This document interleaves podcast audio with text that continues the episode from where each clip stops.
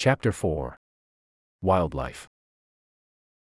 Oh, what's the difference? he uttered morosely, and headed for the panels on the wall, weighing his chances of ending up somewhere nice for a change. He could use a change of decor from the soothing atmosphere of the lounge, which at the time made him feel like he was recovering in a convalescent home. The space behind the panel was completely dark, but the rest of his senses made it very clear he'd found his way to an evergreen forest. There was a strong scent of pine in the night air, and he could feel, even though he couldn't see, the movements of the branches above his head, synchronized with the sound of the wind and the swaying of the surrounding vegetation. Ferns, he guessed, by the lacy texture that touched his fingers. Now and then, the hooting of an owl creased the silence, followed by an entire symphony of little noises, creatures scurrying through the brush of the forest floor, chattering squirrels hiding in the branches, pine cones, needles falling to the ground, aimless gusts of wind. He felt around himself, and learned that he was sitting on a flat stone, covered in soft pine needles and overgrown by ferns, and other forest plants he couldn't recognize. There was so much peace in this state, in this spirit filled darkness, that he checked himself to make sure he wasn't dead, because what person feels safe in the forest at night, with no knowledge of what lies beyond the reach of his arms, and no protection from the elements? It seemed, though, that the elements themselves had granted him asylum, him, the unfit human with no knowledge of their workings, the human who nevertheless decided to venture, sight unseen, into their world, and who for some bewildering reason was not afraid of it. A gentle breeze pushed aside the treetops, like drawing a curtain, to reveal the night sky filled with stars. It was only a moment, no more, but long enough to catch the dark contours of a giant creature not ten feet away from him. He panicked, and all the air got knocked out of his lungs, like from a popped balloon. He desperately tried to quiet his heart, which refused to cooperate, while he strained his eyes to glimpse the creature in the darkness, trying to guess its movements. Hours passed in this state of terrified awareness, during which his body followed its own rules, independent of his reason and will, impervious to hunger or cold, a live wire ready to react to the slightest sign of attack.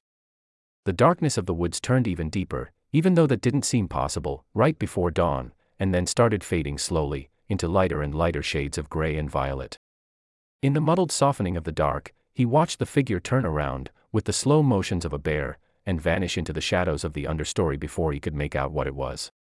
The light grew thick after that, revealing the beautiful scenery he had felt, but not seen, a few hours before, the soft black of the slate he was sitting on, the fronds of the ferns. The birds had awoken, and were frolicking in the branches above, noisy, and unseen.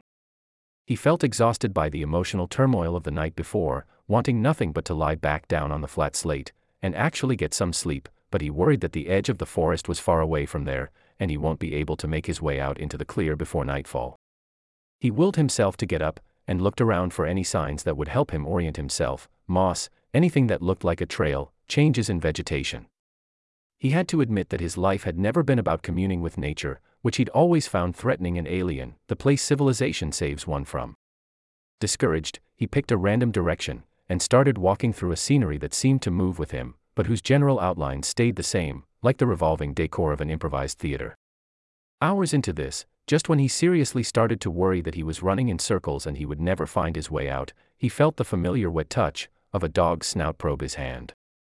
The dog's owner approached, walking a forest trail that suddenly came into focus in the undifferentiated brush, a stocky old man with bright white hair and a slight limp, who, in that moment, looked to the wary hiker like the most beautiful being in the universe.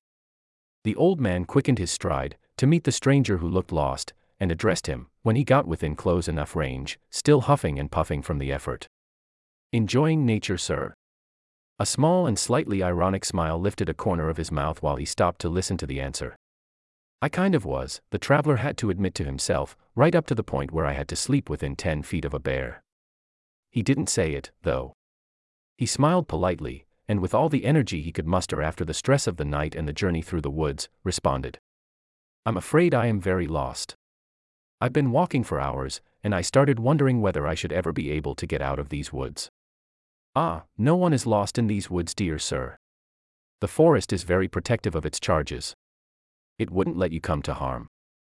To each his own, he thought, too tired from the journey, and too relieved to have human company, to judge the subject of the conversation, no matter how loony. The guardian keeps watch. The guardian, he asked, exhausted. Of course. The guardian of the forest, the old guy replied, smiling blissfully from ear to ear, like he was talking about a beloved family member. Not everybody can see him, though. He's shy. So, the traveler interjected, becoming impatient, is there any way you could point me in the right direction? Maybe I could walk with you when you go back, he suggested, thinking that wherever the old man was going was bound to be around other people. I could use some company. Nobody comes here anymore, just me and Jasper, he continued, smiling and whistling to the dog to call him back.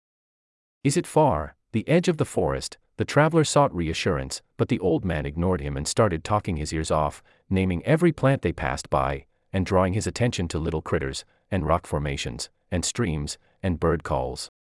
What in the world am I doing here? Why am I here? The traveler got caught in a circular wave of tiredness and absurdity, reinforced by the unlikely object lesson, and the expansive enthusiasm of his companion, which manifested in heavy pats on his shoulder and, at one point, an affectionate bear hug. He breathed a giant sigh of relief when he noticed that the vegetation was thinning, and he could discern the lines of a freshly plowed field behind it.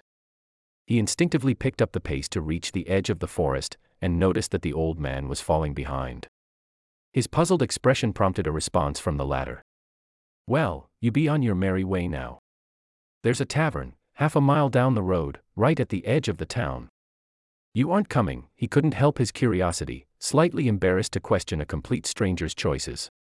Not my kind of place, I'm afraid, he said, smiling and petting the dog on the head. We belong here, don't we, Jasper? The dog stared at him with tearful eyes and let out a dull woof in response. The old man turned around, still talking to his pet, like a man who had finished his work and deserved a brief respite. What on earth am I doing here? The traveler continued running along his mental groove, at the same time probing the direction the old man had pointed towards, for any proof of human habitation. There wasn't any, but at least he was out of the woods, and he owed that to the odd stranger. He turned around to thank him again, but the man and his dog were already out of sight. He reached the tavern at sunset, dead tired, hungry, and emotionally spent, and parked himself on a stool at the bar, staring at the beer the barkeep was pouring like it was his last hope for salvation. You're not from around here, the barkeep mumbled under his breath. No. Say, where is here? Black Hawk, North Dakota, he looked at the traveler reproachfully. He'd seen his fair share of lost souls and drifters in his life, but very few who looked so much like city folk. Is there a bus that runs through here? The lost traveler insisted, despite the quiet disapproval. There'll be one in an hour. Take you to Rapid City. You can find your own way from there. A straggly stranger had made himself at home on the bar stool next to his. He was already two beers ahead and in a great mood for chatting. Leave the man alone, Tanner. Don't you see he's tired? He turned to face him directly, uncomfortably close. Been to the forest, have you? Yes, he strained his mind to find something agreeable to say. Very scenic. Have you met the guardian? The stranger leaned in, propping himself up on his third pint, half consumed. What is it with this guardian? Everybody here is simply obsessed with him. He decided to ask out loud. The guardian. Who is that? It's not a who, it's a what, the stranger's eyes gleamed, a little glossy from the alcohol. The spirit of the forest, he whispered. It keeps travelers safe when they get lost in the woods at night. Get out of here, the traveler suppressed a bout of laughter. And here I worried about sleeping next to a bear. This takes the cake. Folks around here say it's boding good luck to meet the guardian, especially for a traveling feller such as yourself. He tried to think of an excuse that would get him away, at least for a short time, from the stranger's animated geniality, so he got up to head for the restroom, which had become a necessity anyway after the second pint of beer. Jasper liked you, I can tell, the stranger yelled in his wake. He always likes the visited. The weary traveler shrugged, eager to escape this awkward conversation, and upon opening the bathroom door he was welcomed by the familiar muzak sounds.